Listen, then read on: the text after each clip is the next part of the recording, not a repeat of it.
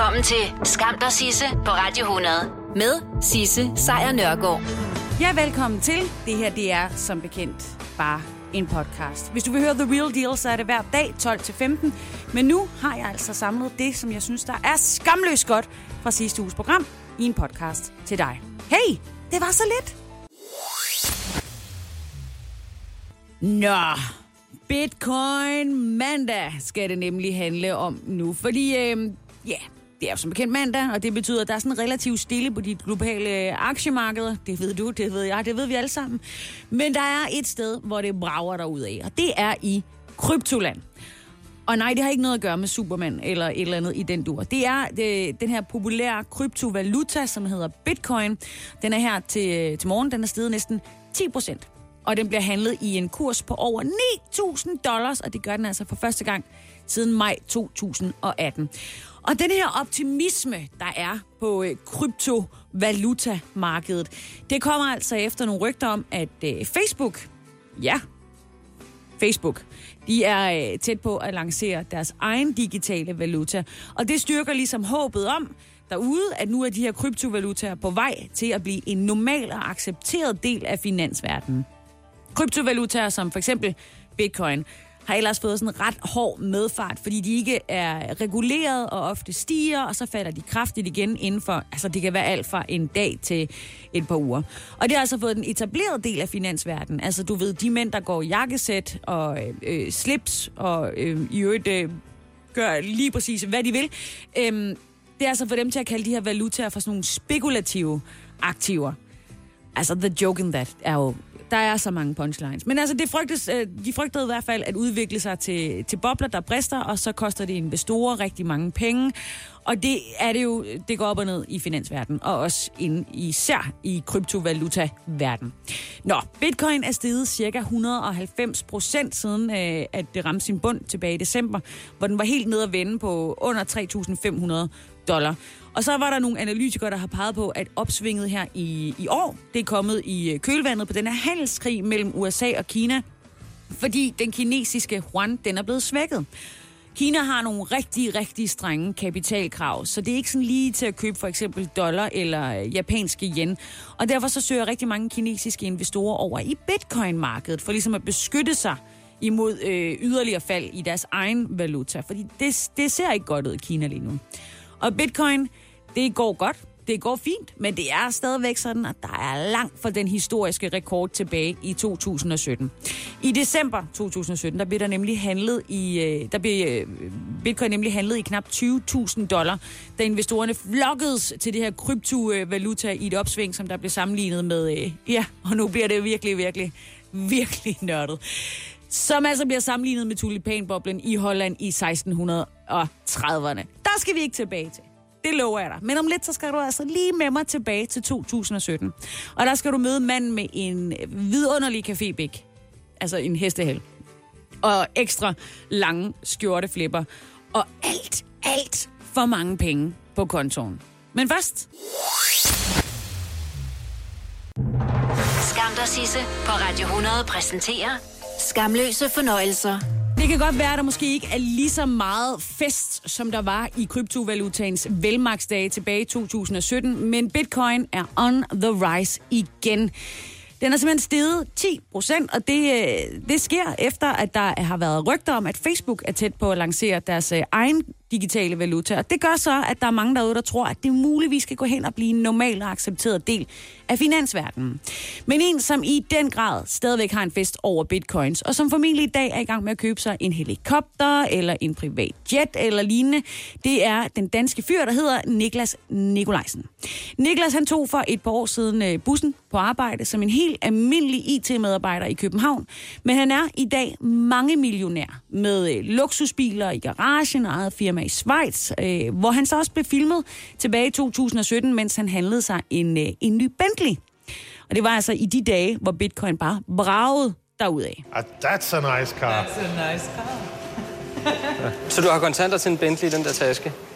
Uh, ja, uh, hvad der svarer til, til 4 millioner kroner. Bentley er i gang med at lave et hudornament til mig, hvor de simpelthen uh, sætter tammerne på her, og så reforkromer den. Og så får vi uh, The Flying Bitcoin i stedet for The Flying Bentley. så kan man også se, hvor den hører hjemme. Ja, The Flying Bitcoin i stedet for The Flying Bentley. Man får ikke nødvendigvis stil af at have en masse penge. Men who cares, når man har en masse penge? Og de her penge, dem har han altså tjent på den her digitale valuta Bitcoin, som jo som bekendt kun findes på internettet. Og da Niklas han begyndte at købe sine første bitcoins tilbage i 2010, der kostede en enkelt bitcoin kun et par kroner. Mens de i dag, eller ikke helt i dag, men tilbage i 2017, hvor det her interview blev optaget af DR, der var de faktisk mere end 100.000 kroner værd. Vi har alle sammen set de her børsmælerfilm, og hvor vildt det kan gå på Wall Street, og Wolf of Wall Street osv. Øh, den her rejse har øh, i al beskedenhed været mange gange større det. Og hvis du ikke har set filmen Wolf of Wall Street, så se den, fordi det er for åndssvagt. Og hvis det her det har været vildere, Jamen altså. Og så kan man jo godt begynde at overveje, hvor mange penge havde Niklas så allerede øh, scoret sig tilbage i 2017? Altså, det er i virkeligheden en sag mellem mig og de svejsiske skattemyndigheder. Men, øh, men, øh, men der skal rigtig mange nuller på. Rigtig, rigtig mange nuller på, og du begynder bare at finde nullerne frem, og så håbe på, at det svejsiske skattevæsen på et tidspunkt, ja, yeah, snakker over sig. For øhm, på det her tidspunkt, der så indhentede han rigtig, rigtig mange penge til sin forretning i, Vej, i Schweiz, hvor han blandt andet rådgav om øh, køb og, og salg af den her øh, bitcoin. Og, øh, og det gav godt. Det gav rigtig, rigtig godt tilbage i 17. Vi omsætter for øh, over øh, 300 øh, millioner om måneden øh, dollars, så det er øh, et sted mellem 2 og 3 milliarder. Ja, men inden du sådan begynder at overveje, om du skal forvalte børnenes børneopsparing i kryptovaluta og være ligesom øh, Niklas Nikolajsen, så skal du måske lige have i baghovedet, at de øh, etablerede banker, altså finansverdenen, som vi kender den i dag, de siger, at det her det kommer ikke til at holde. Det er simpelthen for usikkert endnu. Omvendt, hvem stoler egentlig stadigvæk på bankerne? Skam dig, Sisse, på Radio 100 præsenterer Skamløse fornøjelser. I den tyske by Rostock, som ligger lige øh, 1 time og 45 minutter væk i færge fra Gæsser, der har de netop valgt en ny borgmester. Og øh, det er en mand. Det er en mand, som øh, hedder Claus Rue Madsen, og det er en mand, som er dansk. Det er simpelthen den 46-årige danske møbelhandler Claus Rue Madsen, som er blevet ny overborgmester i den tyske by Rostock. Og inden valget, der var han selv sådan forholdsvis forventningsfuld. Jeg, jeg tror ikke, at de vil se mig som en af dem, der ikke er en af deres egne. Jeg har levet her i 20 år. Jeg har bygget mit firma op her. Det vigtigste er vel, at man har sit hjerte der, hvor man er. At man brænder for, for sin by. Øh, på den måde håber jeg på, at, at jeg kan overbevise rostokkerne om, at jeg er en ægte rostokker. Og det gjorde han altså i, øh, i aftes. Øh, de øh, blev over, overtalt i, i den grad. 57,1 procent af stemmerne fik han ved den anden og dermed også sidste runde af borgmestervalget. 57,1 procent. Det er da meget flot. Han er stillet op som løsgænger, og så bliver han altså også den første person uden tysk statsborgerskab, der bliver overborgmester i en, i en storby i Tyskland. Rostock er en okay stor tysk havneby, der er cirka 200.000 indbyggere. Den første runde, den blev afholdt tilbage i maj, 26. maj, og der kunne man godt se, hvor det bare hen af for Claus. Øh, han trak øh, flest stemmer med 34,6 procent, mens hans nærmeste rival, Steffen Bocken fra Venstrepartiet Die Linke, han fik øh, 18,9 procent. Fordi ingen af de her kandidater fik mindst halvdelen af stemmerne, så skulle de to, der fik flest, altså så dyste mod hinanden i en ny valgrunde, og det var så den, hvor øh, møbelmanden fra Danmark i øh, Tyskland, han altså fik de her famøse 57 procent af stemmerne. Og han er tysker, til trods for, at han er dansker. Han har i hvert fald etableret sig i den grad i Tyskland. Han har fem møbelforretninger fordelt rundt omkring i Tyskland. Han ejer også øh, tre indretningsbutikker og et firma, der udlejer campingbusser. Altså, hvorfor ikke? Nå ja, og så har han en softicebod på stranden i Rostock Warnemünde, øh, og derudover lige en, en klassisk dansk pølsevogn. Så ja. Og hvis du så tænker, jamen det er jo fint nok, han er entreprenør, men hvad vil han gerne? Der kan man sige, at Claus Rue, han har politisk især fokus på miljøet, erhvervslivet og digitalisering. Han vil, i, øh, ja, siger han selv, modernisere Rostock, som ifølge ham hænger fast i fortiden. Jeg ved ikke lige, hvilken del af fortiden, men den er noteret. Og han vil øh, også gerne øh, renovere havneområdet ud til Østersøen, og der vil han også gerne arbejde for bedre kollektiv trafik og flere cykelstier. Så nu skal tyskerne i Rostock altså til at cykle lidt mere. Der kan man jo sige, at man kan lære lidt også Øh, så skal skolerne digitaliseres. Der plastikservice, altså øh, det er alt fra øh, glas, øh, flasker, service, sådan nogle ting. Det skal ud af byen, og så skal der, hvis det står til Claus Rue Madsen, også bygges et nyt teater. What? Derudover så vil han også gerne arbejde for, at flere kommer i arbejde, at erhvervslivets forhold forbedres, og at der kommer bedre handelsforbindelser til Danmark og Sverige, der ligesom øh, Rostock jo også har, øh, har kyst ud til Østersøen. Så det bliver med andre ord nærmest for fedt at bo i Rostock fremover. Så herzlich tillykke, Claus Rue. Skam dig, Sisse på Radio 100 præsenterer Skamløse fornøjelser. Jeg er lidt langsom på knapperne i dag, kan jeg mærke, og det har måske noget at gøre med, at jeg har brugt øh, hele weekenden til øh, det meget øh, omtalte folkemøde. Mødet, som i den grad er for folket, men det er bare ikke rigtig alle, der kan komme med. Det er jo på Bornholm, og øh, ja, det skal man have været blind, døv eller bare i haven for at undgå at kunne have bemærket. Øh, men hvis man ikke bemærker selve folkemødet, mens det står på, så får man i hvert fald en med spaden, når diskussionen, altså samme diskussion, der er hver evig eneste år, om hvor folkemødet er, og hvem der er med til det. Den kører i dagene op til folkemødet, og i dagene efter folkemødet. Så jeg hopper på nu. Af uansagelige årsager, så er det altså som om, at alle dem, som ikke er til folkemøder, og det er jo omkring 4,4 millioner danskere, øh, at de tænker, at hvis det var et andet sted i Danmark, jamen så ville de da kunne komme. Men der er bare ikke andre steder i Danmark, som har etableret og skabt det folkemøde, som altså er i gang. Og grunden til, at det blev Bornholm, det skyldes, at øh, ja, der var mange gode årsager. Der var faktisk måske endda to af de bedste. Tilbage i 8 og 9, der besøgte Bornholms øh, borgmester Vinnie Gråsbøl. Hun besøgte den svenske Almedalsveckan i øh, Visby på Gotland. Og der begyndte hun at undersøge muligheden for at skabe en dansk udgave af det her på Bornholm. Og i øh, sommeren 10, der var den daværende indrigs- og sundhedsminister, men der er omtrent lige så gammel som vores øh, Dannebro, Bertel Hårder. Han blev inviteret også til Almedalsveckan af det, der hedder Øresundskomiteen. Og han blev også begejstret, fordi det var right down Hårders alley. Og så begyndte han derfor med stor entusiasme at tale for, at vi skulle have et lignende arrangement i Danmark. De to spor krydsede hinanden, da Bornholms regionskommune de øh, ansøgte Indrigs- og Sundhedsministeriet om støtte til et afholdelse af en demokratifestival på Bornholm. Og det bliver altså begyndelsen til det, der er ja, samarbejdet i dag. Og da Folketingets partier så også bakkede op om ideen, jamen så gik arbejdet i gang med at arrangere den første udgave af Danmarks Demokratifestival på Bornholm. Og det har boostet Bornholm. Så regn ikke med, at Bornholm har tænkt sig at sige, ja ja, det kan godt være, at vi fandt på den her idé. Det kan godt være, at vi gjorde alt grundarbejdet for, at det kom op og stå. Og det kan godt være, at det var os, der ligesom sørgede for, at det blev så stor en succes.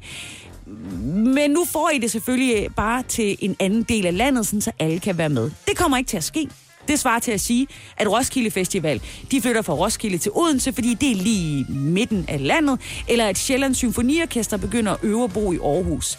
Det sker ikke. Så i stedet for at debattere om, hvorfor alle mulige og umulige kan eller ikke kan komme til Allinge på Bornholm, så er det måske i stedet for en idé at bare begynde at tale lidt om, hvordan vi får etableret transport, billig transport, nem transport, ikke skide klimafarlig transport fra hele landet, så alle rig som fattige kan hoppe nemt og elegant ombord på det og komme over og debattere fremtiden, fordi folkemødet på Bornholm, det er verdens bedste idé.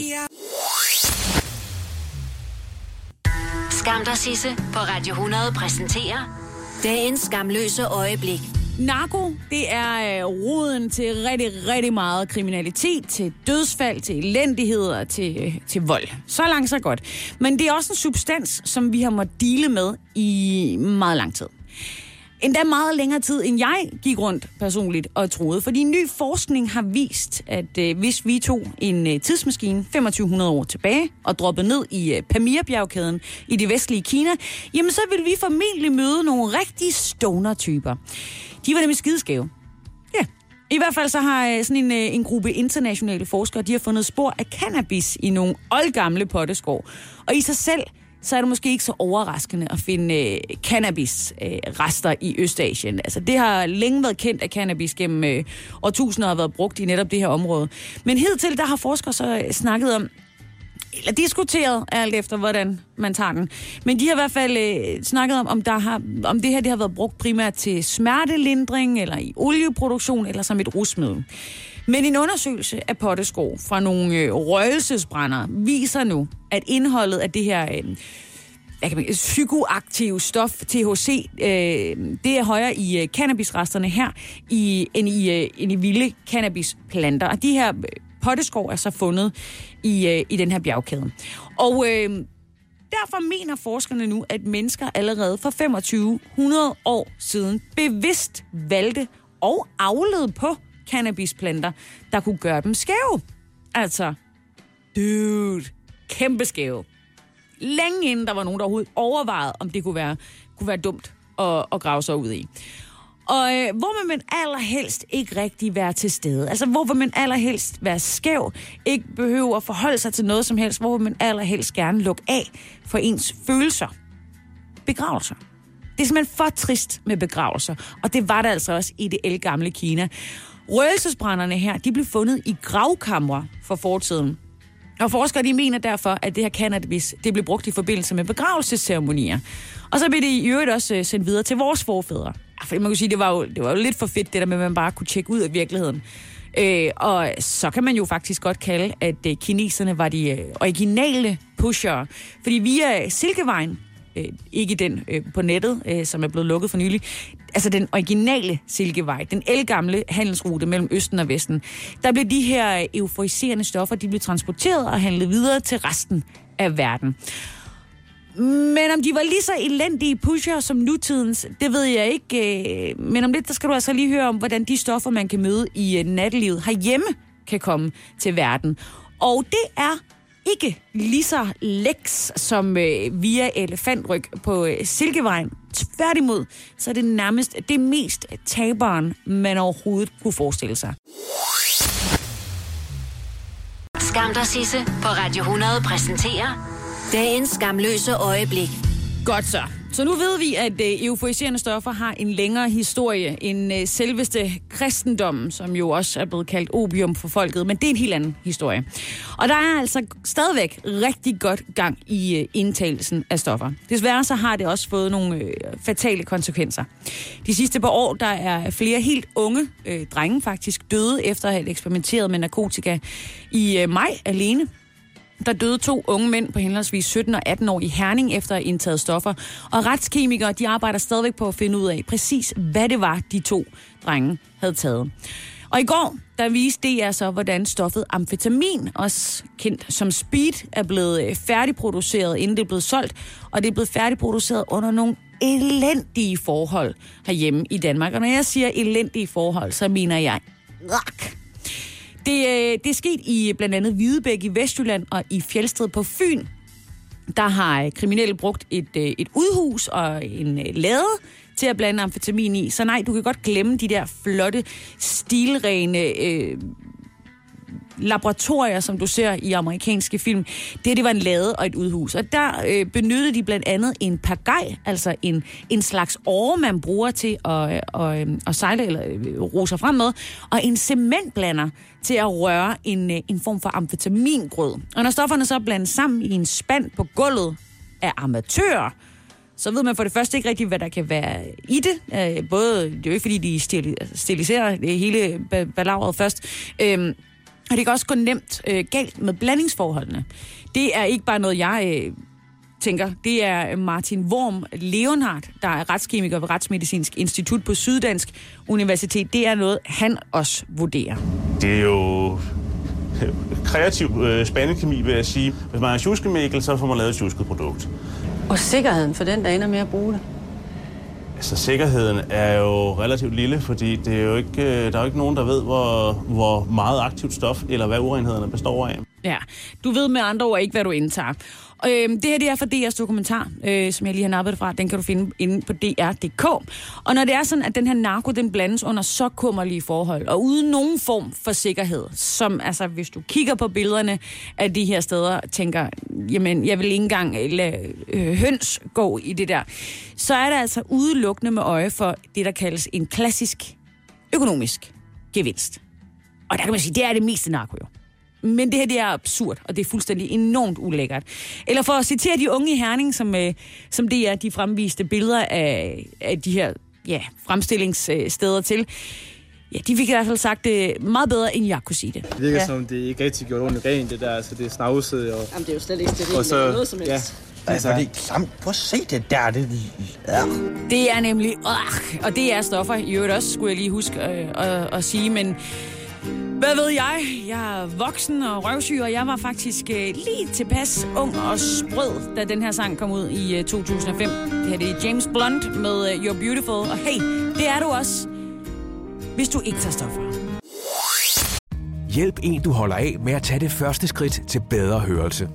Få et gratis og uforpligtende hørebesøg af Audionovas mobile hørecenter. Så klarer vi det hele ved første besøg, tryk dig nemt i eget hjem. Bestil et gratis hørebesøg på audionova.dk eller ring 70 60 66 66. Kan du lide Lego? Så kom til fødselsdagsfest hos Legekæden. Torsdag til søndag får du 25% på alle ikke nedsatte Lego-æsker. Vi ses til fødselsdagsfest i Legekæden og på legekæden.dk. Sommeren er endelig på vej. Nyd den med Jysk og forny dit udrum med vores spændende udvalg af møbler og tilbehør til haven, terrassen, altanen, stranden eller der, hvor du nyder sommeren bedst. Jysk. Et godt tilbud. Harald Nyborg. Altid lave priser. 10 kilos vaskemaskine fra Vasko kun 2195. Stålramme pool kun 2295. Spar 700. Tilmeld nyhedsbrevet og deltag i konkurrencer om fede præmier på haraldnyborg.dk. 120 år med altid lave priser. Skam dig, Sisse på Radio 100 præsenterer dagens skamløse øjeblik. I, uh, I går der fortalte jeg lidt om, hvordan Boris Johnson, øh, manden som øh, forventes at overtage Theresa Mays plads som øh, premierminister i Storbritannien, han valgte at blive væk fra en tv-debat med de andre kandidater, fordi han, øh, ja hvad var det han sagde, han mente det kunne gå hen og blive skingert. Ja, det kan være svært at debattere, når ens udtalelser igen og igen bevises som deciderede usandheder. Men der er jo en form for øh, opgivelse i øh, både de britiske medier, når de dækker det her, men så sandelig også at spore hos øh, det britiske folk. Der er nemlig en ny undersøgelse, der er øh, kommet frem. Øh, en undersøgelse, som, som viser, hvordan holdningen er hos øh, britterne. Og den viser, at der faktisk er en forbløffende mangel på tillid til det politiske system. Hele 83 procent af britterne, de føler, at det politiske system har svigtet. Der er kun 6 procent, som føler, at politikerne forstår befolkningen. Tænk på det. 6 procent føler, at der bliver forstået, altså at politikerne forstår en. Det vil jo så sige, at 94 procent ikke gør. Og så er der altså 75 procent, der føler, at systemet, altså selve systemet i Storbritannien, ikke virker overhovedet. Øhm, en af dem, der har været med til at lave den her undersøgelse, hun hedder Deborah Madison, og, øh, og hun har lavet de her undersøgelser øh, af britter, britternes holdninger øh, siden, tilbage, til, siden tilbage i 1980'erne. Og hun har så været ude at sige til avisen The Observer, at hun er chokeret over undersøgelsen. Hun kan faktisk ikke mindes noget tidspunkt, hvor man i undersøgelser i fokusgrupper møder så frustreret en national følelse, som den, øh, vi ser lige nu i Storbritannien. Folk, de er kede af det, de er vrede, og de er angste i en grad, som er urovækkende. Desværre for britterne, så viser undersøgelsen også, at næsten 75 procent øh, mener, at det bliver værre fremover. Altså, det bliver ikke bedre lige om lidt. Det bliver kun værre. Og at kløften kun vil blive større imellem dem, der vil ud af EU, og dem, der ønsker at blive. Der er dog en befolkningsgruppe, som bare ser rimelig optimistisk på fremtiden. Og den befolkningsgruppe er så dem over 65. Her føler 52 procent, altså det vil sige kun hver anden, men alligevel 52 procent, de føler, at nationen går en lys fremtid i møde. Den procentdel med den holdning, altså dem, der tror, at det bliver bedre fremover, falder til 24 procent for dem, der er under 34 år. Der er også angst for kriminalitet. Den er steget markant. Hver femte voksen forventer, at enten selv, øh, de enten selv eller en, de kender, vil blive udsat for vold i løbet af det næste år.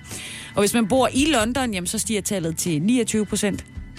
Og det, altså, det er i det hele taget bare helt og aldeles af helvede til. Undersøgelsen her, den er lavet af et analysebureau, som hedder Britain Things, og bygger altså på udsagn fra omkring 2.000 britter og en række fokusgruppeundersøgelser. Den er lavet, den her undersøgelse, mens øh, det konservative regeringsparti er i gang med at vælge en ny formand, som jo så også skal være landets premierminister. Og et flertal hele 52 procent, mener, at den leder fremover vil hedde Boris Johnson, altså manden, der ikke lige gider at debattere med de andre. Øh, og det vil øh, garanteret være rart for ham at læse, at hele 86 procent tror, at landet mere end nogensinde før også har brug for en stærk leder. Til gengæld, så er det ikke Boris Johnson, de håber, det bliver. Fordi blot 21 procent tror, at den næste premierminister vil gøre det godt.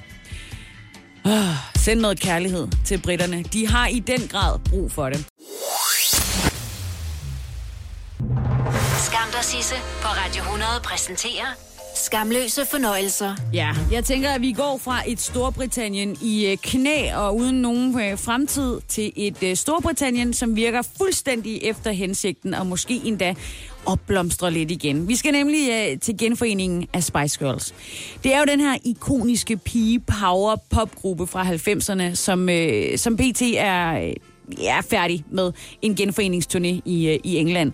Her i weekenden, der afsluttede de på Wembley Stadium i uh, London, og der skete der altså det, at Jerry Halliwell, Halliwell bedre kendt som Ginger Spice. Hun øh, simpelthen tog hen til øh, mikrofonen, tog den helt for sig selv, og så gik hun ellers i gang med at sige undskyld. And to the fans, is that I'm sorry.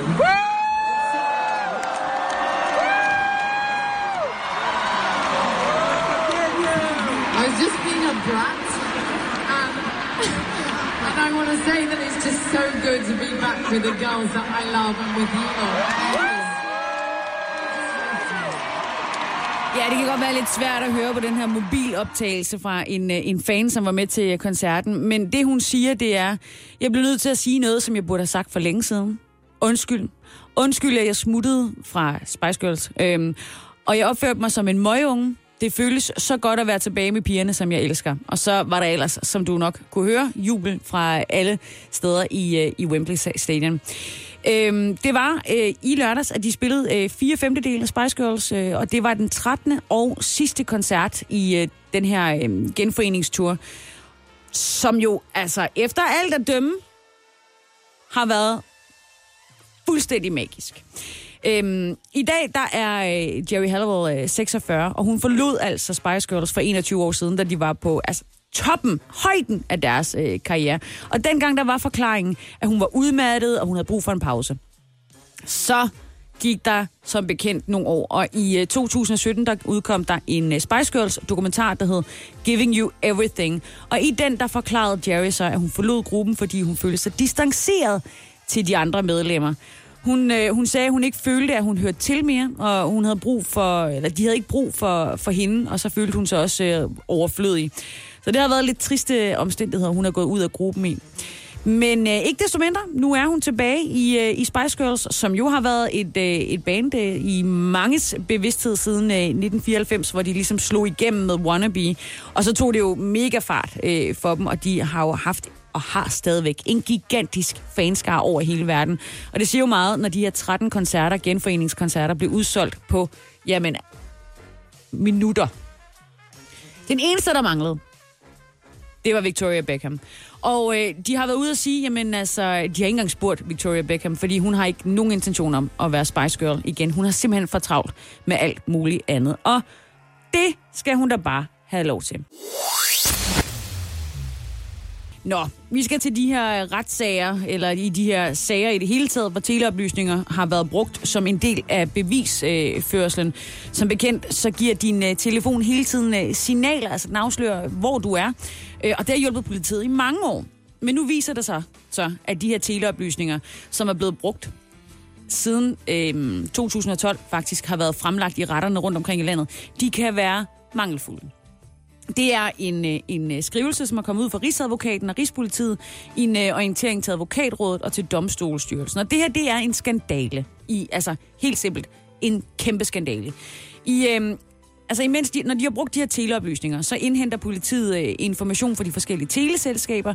De oplysninger bliver så ændret i form, så de bliver overskuelige og kan indgå i, øh, i sagen i et samlet og mere ensartet format. Men nu har Rigspolitiet så øh, opdaget en fejl i det program, som der konverterer oplysningerne fra, de, fra, de, øh, fra alle de her teleselskaber, så de kan sammenlignes. Og den fejl kan betyde, at politi, anklager, forsvar og retten ikke har fået alle de oplysninger, de burde, og det endda i flere straffesager. I, øh, I den her skrivelse fra Rigsadvokaten, der skriver de, at det er ikke på nuværende tidspunkt muligt at fastslå, om systemfejlen i yderste konsekvens kan have betydning for efterforskningen og eller vurderingen af beviserne i konkrete straffesager. Altså med andre ord, lige nu, der ved vi ikke, om nogen mennesker er blevet dømt på falske oplysninger, og det er et enormt brud på retssikkerheden. Jamen, Det er jo, det er jo så forfærdeligt. Den her fejl, den har de øh, kendt til, og den er altså blevet rettet i år, den 8. marts, men den menes altså at have været opstået allerede tilbage i 2012. Og øh, nu har de så lovet Rigsadvokaten og Rigspolitiet, at de vil gennemgå alle de sager, hvor, hvor fejlen kan være opstået. Og i de sager, hvor der mangler oplysninger, jamen, så vil forsvaren blive underrettet, og anklagemyndigheden vil så vurdere, om de her sager skal optages eller genoptages. Øhm, og det kommer til at ske i det, der hedder en prioriteret rækkefølge, det vil sige de sager, hvor personer i dag sidder øh, i fængsel, jamen de vil blive gennemgået først, fordi så skal man have dem ud i en fart. Rigsadvokaten han opfordrer derudover også, hvis der sidder forsvarsadvokater derude, som tænker, der er sket en fejl i den her sag, som de kender til, jamen så skal de henvende sig ASAP, og det gør advokatrådet også. Det er en Jamen, det er så pinligt. En kæmpe skandal, og øh, lad os håbe, at de får det overstået hurtigst muligt. Skam dig, Sisse på Radio 100 præsenterer dagens skamløse øjeblik. Hvis dit barn pjekker fra skole, eller hvis I skal på ferie uden for skolernes ferie, eller hvis dit barn ofte er syg, eller bare hvis dit barn har en del fravær i skolen, så kan det altså fremover komme til at koste dig og din familie, ja også barnet, børnechecken. Det er nemlig øh, som et led i øh, den øh, afgående regeringsstrategi øh, mod et parallelt samfund, øh, så får folkeskolerne fra juli altså pligt til at underrette kommunen, hvis en elev har for meget ulovlig fravær. Nu siger vi helt håndfast, at hvis børnene ikke møder op i skole, hvis de pjekker, så ryger børnechecken i næste kvartal. Ja, sådan lød det altså i marts sidste år, og det var Lars Lykke, du kunne høre der, stå og sige helt håndfast, og så ryger checken. Øh, og det er altså vel at mærke børnechecken, der ryger. De, øh, de seneste tal, som der er at finde om fravær i folkeskolen, er fra skoleåret 17 til 18. Og der havde 5.166 elever mere end 15 procents ulovlig fravær. Det er altså 5 1166 elever, som så fremover vil kunne sige, så er det farvel til børnechecken. Og selvom børnechecken så fjernes fra de her 5.166 børns forældre, så er der ikke nogen økonomisk gevinst på det. Altså til trods for, at man siger, jamen så får I ikke udbetalt alle de her penge, der ligger og venter på jer, så vinder vi som samfund intet på det. Tværtimod så forventes det faktisk, at den her sanktion kan blive en rigtig underskudsforretning, som vi bedst kan lide dem åbenbart. Øhm, Endda et underskudsstykke arbejde, skulle jeg til at sige, på øh, et tocifret millionbeløb om året, da der kommer til at være ekstra udgifter til sagsbehandling, til sociale foranstaltninger, ekstra opgaver til skolelederne, som der skal jo bruge deres tid på at underrette kommunen. Og det synes skolelederne faktisk også sætter skolerne i en lidt klemt situation. Her der er det øh, formand for skolelederforeningen Claus Hjortdal. Vores opgave er at samarbejde med forældrene. Så det, at skolen skal være den, der, der giver en straf, det er ikke godt. Nej, for skolerne skal jo ikke være betjente. De skal undervise børnene bedst muligt, og de skal have et samarbejde med forældrene om, hvordan man gør det her. Og skolerne har også tidligere faktisk kunne underrette kommunen om elever med alarmerende fravær. Øh, og det gør de. Øh, selvfølgelig gør de det, det skal de gøre. Men først, når alle andre indsatser ligesom er mislykkedes. Og herefter, der har kommunen så kunne lave en øh, såkaldt, øh, det hedder et forældrepålæg, som er et krav til forældrene om at få deres børn i skole med det samme. Og hvis forældrene ikke har indfriet det her krav, jamen så kan kommunen efter en konkret vurdering af den enkelte familie, så har de så kunne sætte udbetaling af familieydelser på pause. Men den her nye sanktion, den blev altså indført, da kommunerne ifølge den afgående regering ikke brugte forældrepålæggende konsekvent nok. De vil gerne have, at det skete mere. Ja, den her fraværsstraf, den udspringer altså af den her øh, parallelsamfundsstrategi, som den forrige regering gik meget op i. Øh, og den gælder alle landets folkeskoler, uanset om de ligger i et øh, velhaverkvarter eller et socialt udsat boligområde. Så hvis det er, at dit barn har over 15 procent fravær fra, ja, nu-agtigt, jamen øh, så kan du vinke farvel til børnechecken. Skam dig, Sisse på Radio 100 præsenterer Skamløse fornøjelser. Ja, det skal handle om en skamløs fornøjelse, a.k.a. Jespers hus. Den der fine have i Randers, hvor familien kan komme i nærheden af planter, dyr og underholdning. Jespers hus er nemlig kommet i øh, en konflikt med ingen ringer end Google. Og det er de altså på grund af sange som dem her, og især sange, som er leveret af ham her. Den der rødne junglesu, der må vi kunne beskære. De vilde dyr skal i bur, så der bliver trygt og være. Vi må have styr på alting, så vi ikke taber penge. Men hvem kan kontrollere bregner eller abedrenge? Hvis jeg ikke kan, er der ingen, der kan. De kalder mig Dr. Træs, men jeg hader jungledyr. Det har halsbånd bundet om sin hals. Det der, det er Dr. Træls. Det er en øh, figur, som mange måske af den lidt ældre, generation kender fra jungledyret Hugo. Han er en rigtig skurk. Han vil tjene penge, han taler i mobiltelefon hele tiden. Han vil have det stille, han vil sætte dyrene i buer, og, og så er det der, hvor røgen for alvor øh, er i gang. Øh, det er nemlig det, at han ryger cigar. Han ryger cigar, og det er cigaren, mine damer og herrer, som har fået Google til at sige, ah, ah, den der app, som Jespers Hus har lavet, den censurerer vi. De har simpelthen skrevet ikke egnet for børn. I en app, som vælter med fuldstændig genial catchy musik, som øh, sangen her for Dr. Trals, som jeg kommer til at høre på repeat resten af dagen, for hold nu op, den er god. Øhm, men det er simpelthen ikke egnet for børn. Sådan står der ud for appen, øh, Jespers Hus øh, film, som man øh, altså kan hente øh, i øh, alle mulige andre app stores, men ikke hvis man henter den i øh, styresystemet Android, der ejes af Google, så er der simpelthen et tegn, hvor der står ikke egnet for børn, og det vil sige, altså er der jo ikke nogen forældre, der henter den ned, vel?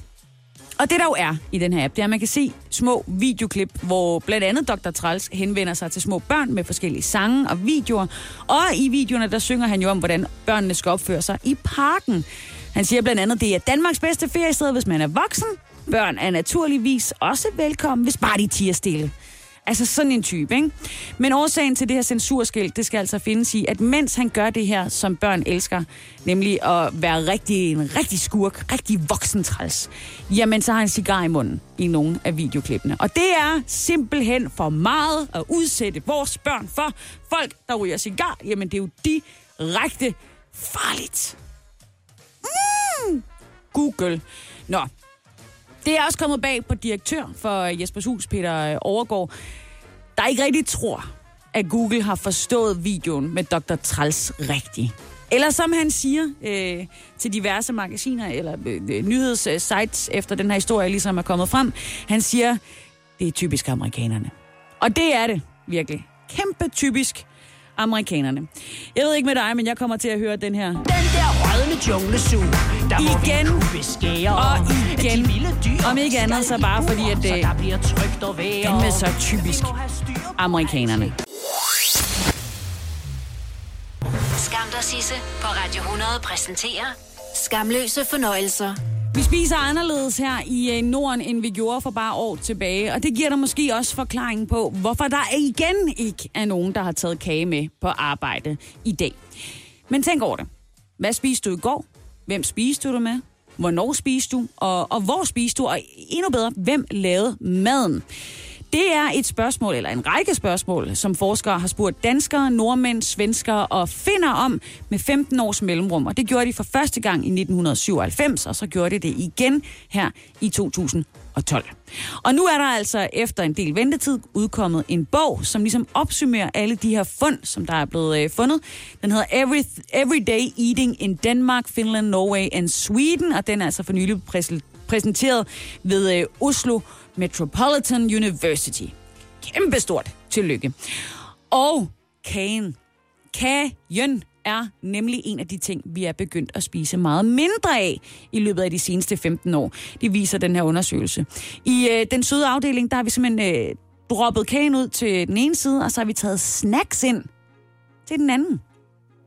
Svarene fra den her undersøgelse viser dog også, at øh, det her med at spise på diverse fastfood-restauranter, det er ikke rigtig noget, vi på den måde har taget til os heldigvis.